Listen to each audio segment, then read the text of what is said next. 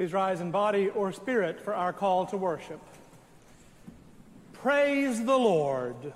I will give thanks to the Lord with my whole heart in the company of the upright, in the congregation. Great are the works of the Lord, studied by all who delight in them.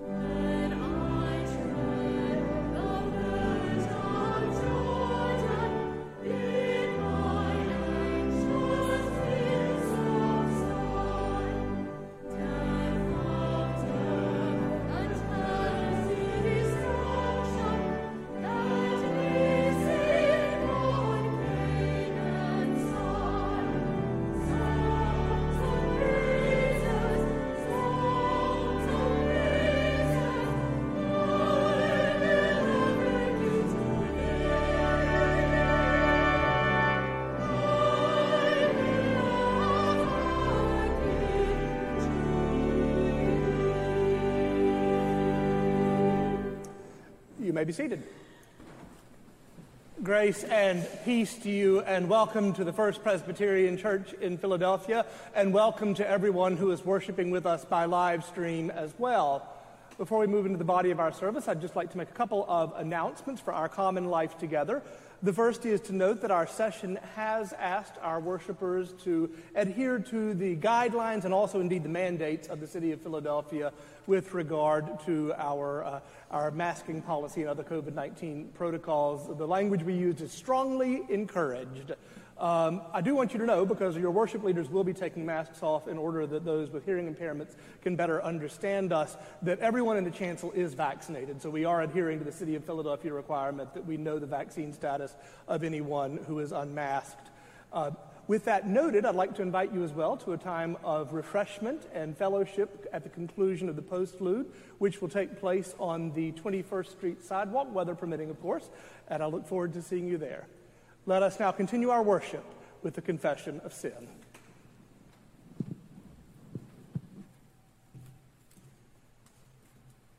Good morning. The proof of God's amazing love is this that while we were yet sinners, Christ rose for us, Christ died for us, Christ reigns in power for us. Christ even prays for us. With such assurance, we need not fear confession, but simply draw near to our Maker in candor, first together and then in silence. Eternal God, we know that everything we have and are is a gift from you, a blessing from your own hand. It is not by the labor of our own hands that we are blessed. Many work harder for fewer rewards. And yet, we forget sometimes the call to give thanks without ceasing. We see what we are missing rather than what we have. We forget your benefits.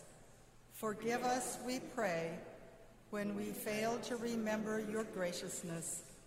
And forgiving us, turn our hearts in gratitude to recall from whom all our blessings flow. It is in the name of Jesus and for his sake that we pray.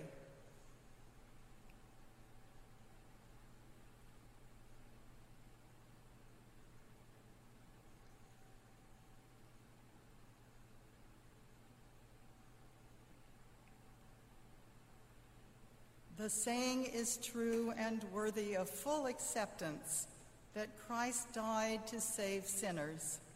Brothers and sisters, believe the promise of the gospel. In Jesus Christ, we are forgiven. The first reading is from the book of John, chapter 6, verses 51 to 58. Listen for the word of God.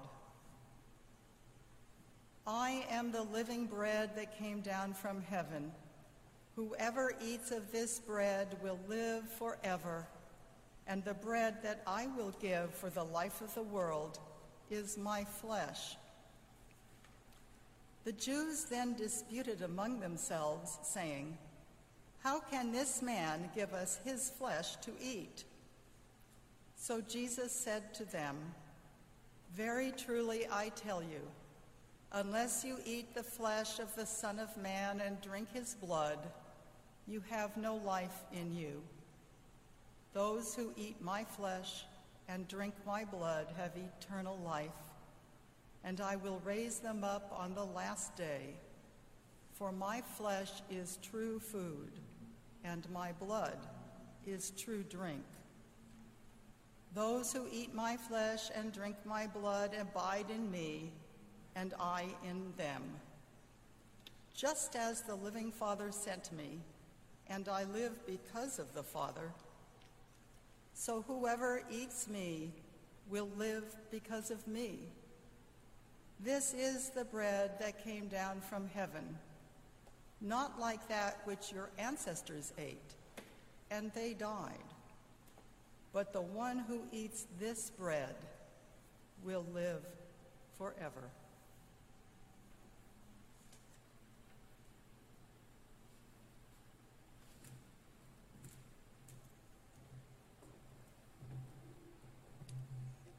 Our epistle lesson is taken from the fifth chapter of Ephesians, beginning at the 15th verse and continuing through the 20th.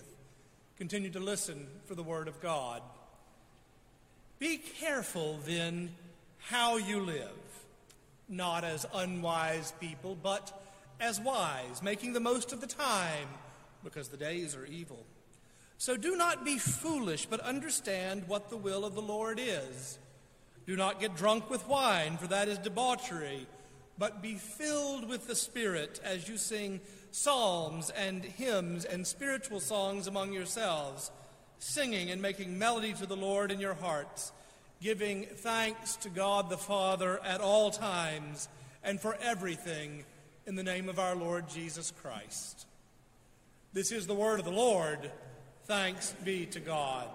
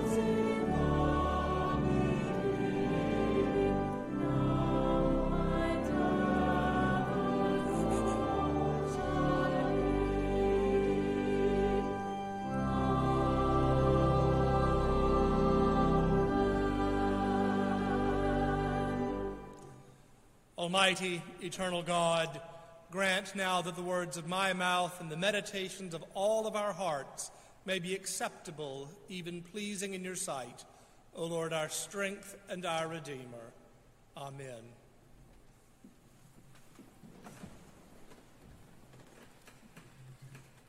When my brother and I were backpacking through Europe following college, there was a rail strike that caused us to have to change a great many of our plans.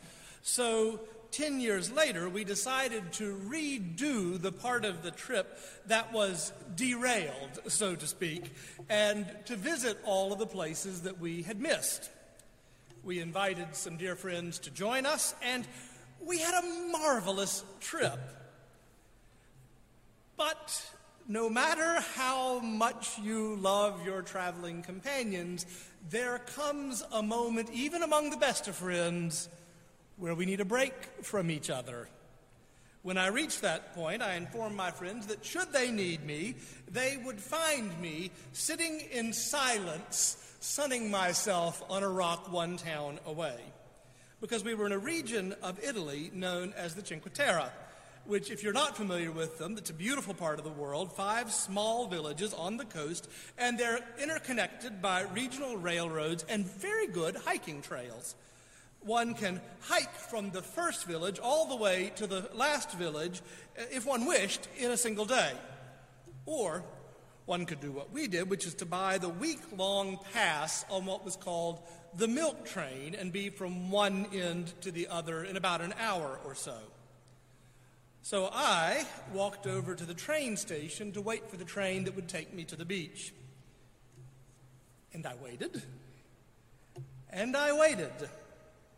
Every 15 minutes or so, there would be an announcement over the loudspeaker informing the waiting passengers that the milk train had been delayed by 10 or 15 minutes and announcing a new arrival time.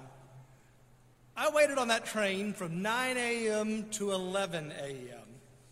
At 11 a.m., I had had it.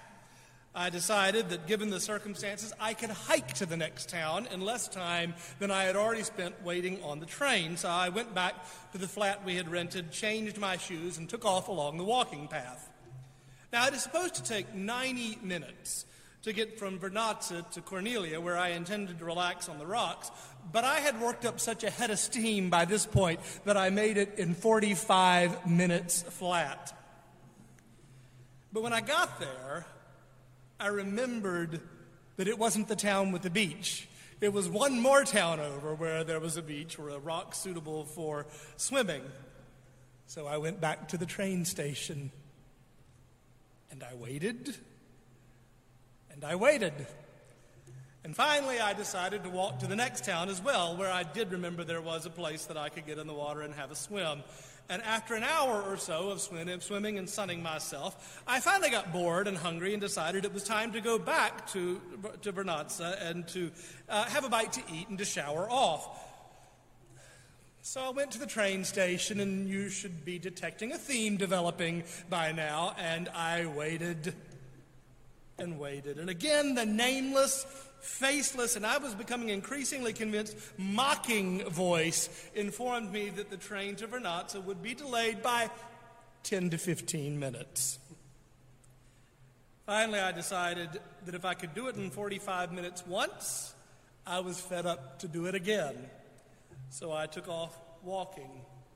And I must confess, I was ready to call down the wrath of God on the entire Italian train system. I was muttering unkind things about the conductors, the engineers, even the line workers uh, all along the trail. And right about the time when I was getting just really insufferably judgy, right about the moment that I had finished at about 10 minutes of what felt like at the time near vertical hiking, the thunderstorm that had been threatening to break all morning finally decided it was time to come down.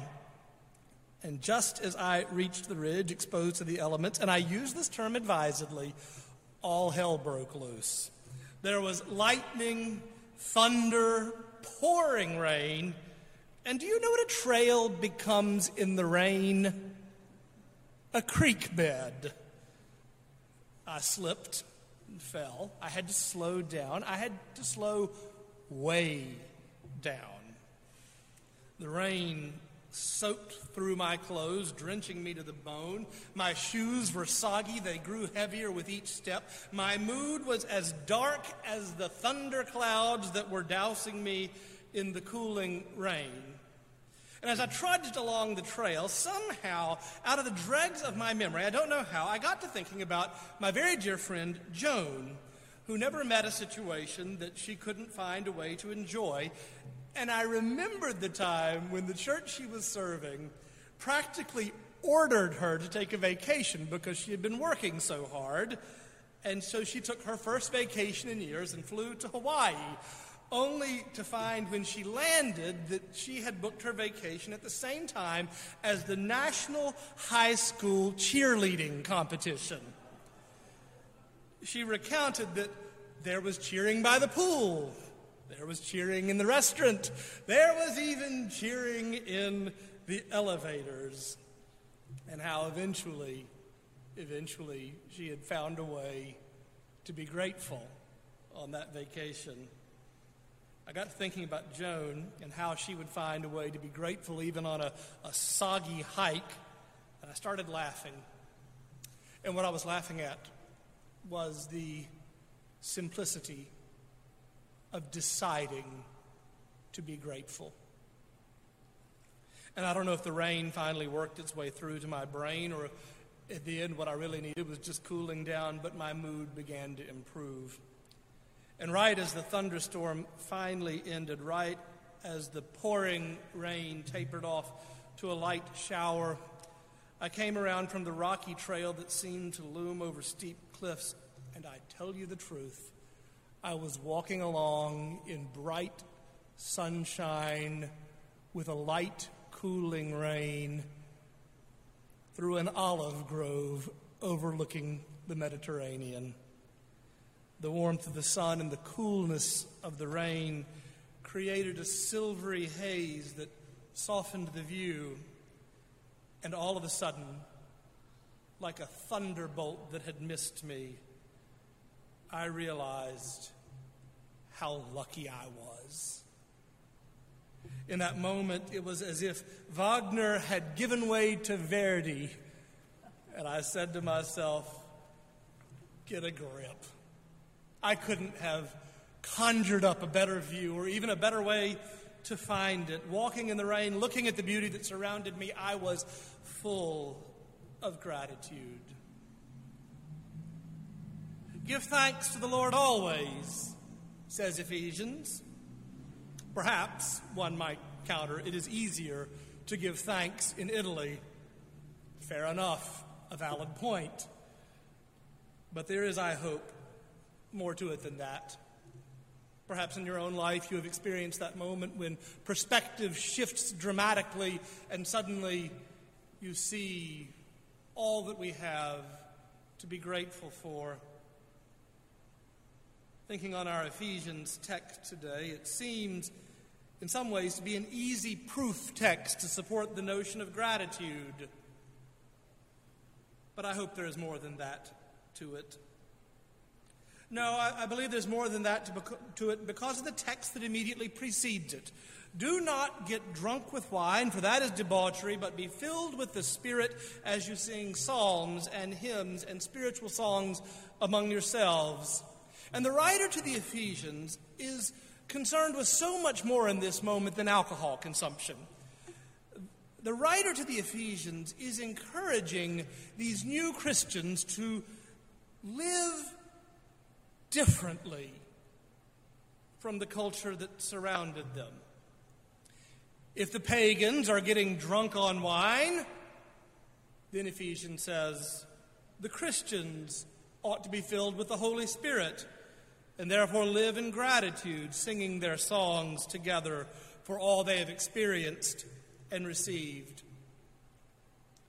And by the same token, amidst all the competing values of society in which modern Christians live, we too are called to live differently. We are called to concern ourselves with gratitude and thanksgiving We are called to doxology, if you will. The new believers were counseled to cultivate a way of life, singing praise and thanksgiving to God. And that is fundamentally what doxology is. Which, of course, returns us to the notion of living differently from the society that surrounds you. And this is a gross simplification of the text, but I believe it is true. We are no less called to live differently because we are called to live as God's people. And God has always called God's people to live differently. To live with gratitude, to live with trust, to remember what Jesus has done for us, and to give thanks always. To remember God's gracious generosity, and while we enjoy the fruits of our labor, to give thanks for the fount of all of our blessings now, the funny thing about living differently from the rest of the world is that, best I can tell, over time, it changes you. Now, I can't quantify this, and if I were to attempt to study, it would be at best an unscientific one. But can't you just tell when someone has decided to live their life differently from the rest of the dominant culture, as Christ seems to suggest that we ought to? Don't you know those people? Don't they seem in some way marked out as different from the world? I suppose that it is easy to give thanks when things appear relatively good. And perhaps that's true, it is. But when one learns to give thanks, when one learns to look for the providence of God, when one practices this, practices this as a discipline over days and weeks and months and years, indeed a lifetime, then we learn to see what God is doing. We see that God will be found in the day to day living, indeed, even when it doesn't seem so good. And we know there are those times as well do we not? As we pray for the people of Haiti today, we know there are those times. As we pray for the people of Afghanistan today, we know there are those times when life is hard. And perhaps it comes closer to home as well. We know there are those times when death comes too soon and one we love dearly is lost, or other times when death comes too late to prevent suffering. We know that there are times when the consequences of our sin mount up and cause us to struggle to find places of gratitude in our own lives. As the climate changes and as refugees seek safer places to live, you don't have to look hard to find those moments in which it seems that life is harder. You don't have to look hard. Just turn on your television. It'll be there to be found. But when we make gratitude a way of life, when we learn to live seeking and indeed seeing God's blessings, when we mark our lives out by giving thanks, by singing doxology, we are training ourselves to encounter the world differently. And when we do that, when we learn to sing doxology, when we learn to live gratefully, we might find gratitude even in places where we don't expect to. I love a story that Fred Craddock tells he writes, a colleague of mine down at Phillips University, a young woman, taught physical education. She was a marvelous person, he writes, young and vigorous. One night she was sitting in her apartment grading papers when she heard a knock on the door. She went to the door and unlocked it and opened it. And there stood Death with his yellow face staring right back at her. She slammed the door, unlocked it, and called the doctor. He said, malignant. She had surgery. A few months later, she was back, and I said, Hey, you're looking good. And she said, I never felt better.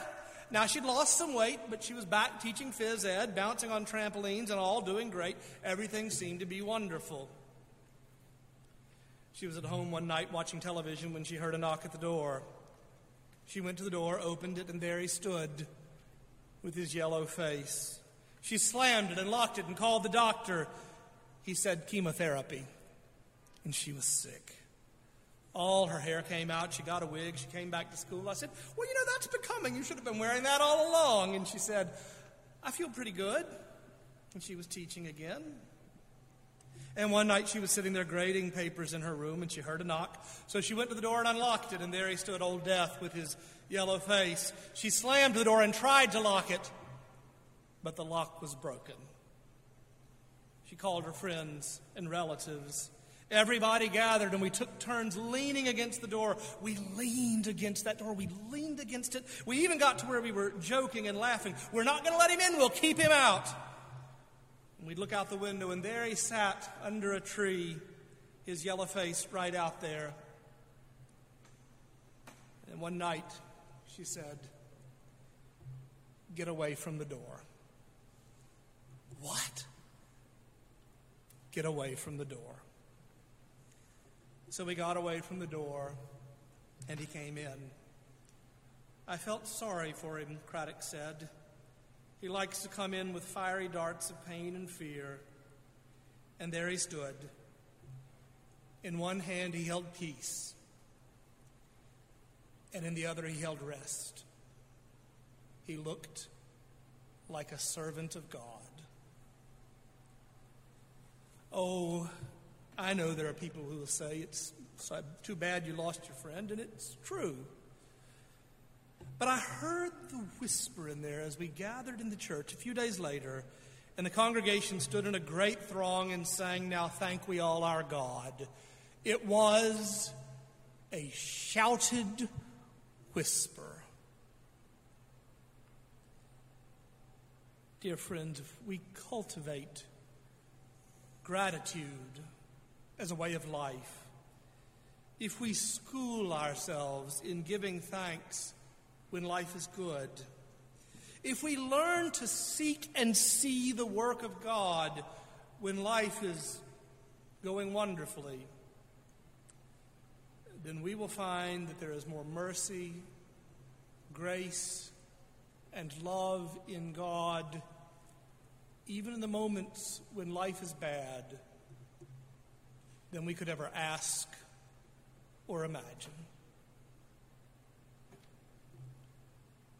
In the name of the Father, the Son, and the Holy Ghost. Amen.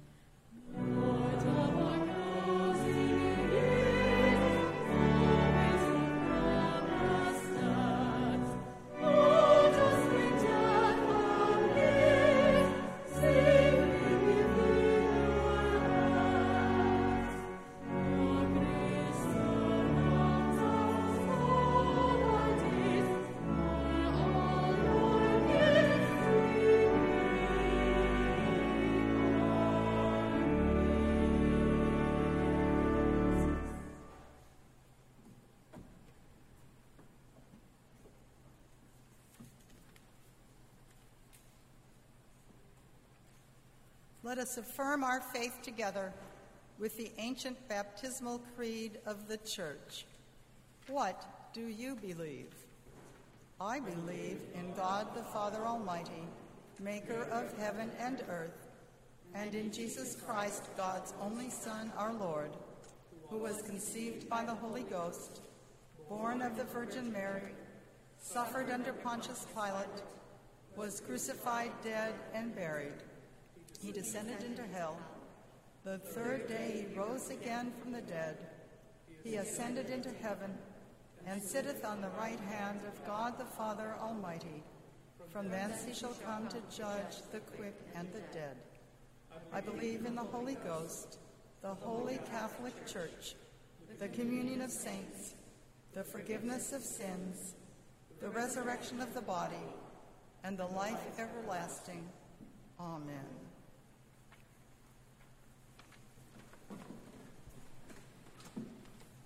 Remembering that all that we have and all that we are is a gift from God, let us return to God the gifts of what we have taken from God's abundance and the prayers of our hearts with our morning offering. You may place your offering in the plates on the table following the postlude.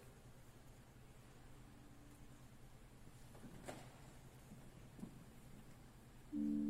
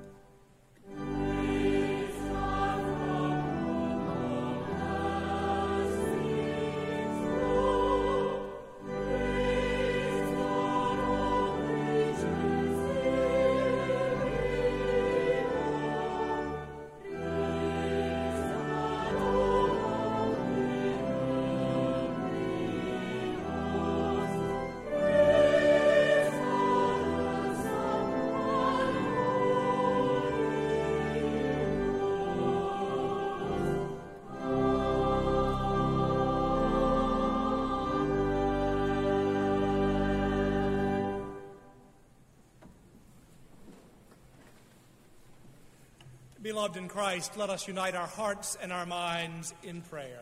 Let us pray. Eternal God, who has established the earth and the seas and everything in it, we come this morning as people, as a world, needing to be reminded that you, watching over Israel, neither slumber nor sleep. You, watching over all of us, neither slumber nor sleep. If we were to take the wings of the morning and settle in the furthest regions of the sea, even there, you are with us. Were we to descend to Sheol, even there, you are with us. We pray these things to remind ourselves of your eternal promises, O God, in order that we may, through our prayers, claim them for your children who are hurting. Because, eternal Creator, there are those today needing our prayers because creation has gone awry. We come today to claim your promises because there are people known to us and unknown to us who are desperate for your loving kindness. We pray for those who are victims of natural disasters here and abroad, and particularly this morning for the people of Haiti and the people of Afghanistan.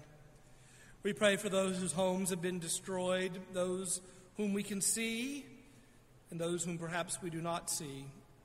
We pray for all who have lost loved ones because of powerful forces seemingly sweeping them away.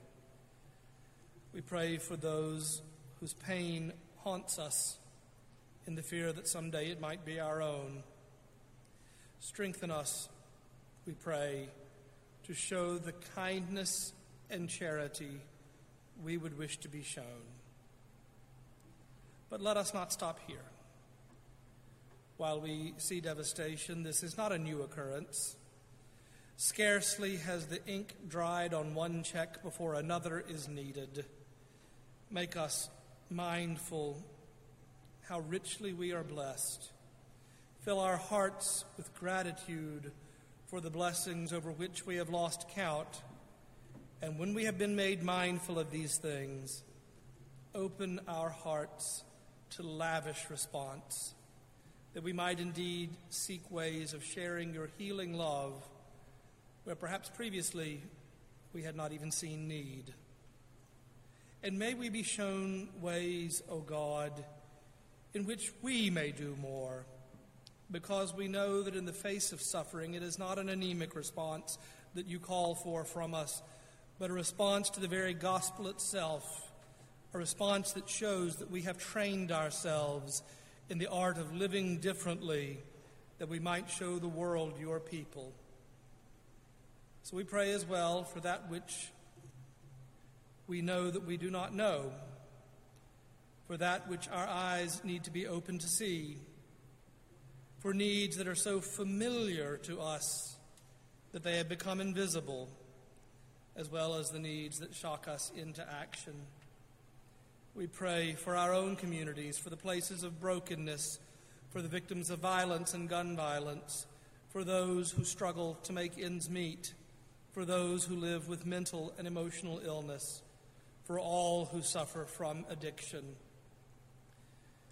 May your insisting presence be with us, O God, so that we might see the ways you call us to live differently.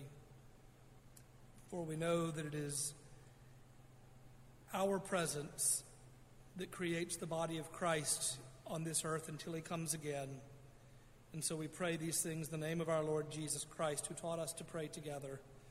Our Father, who art in heaven, hallowed be thy name. Thy kingdom come, thy will be done on earth as it is in heaven. Give us this day our daily bread, and forgive us our debts as we forgive our debtors.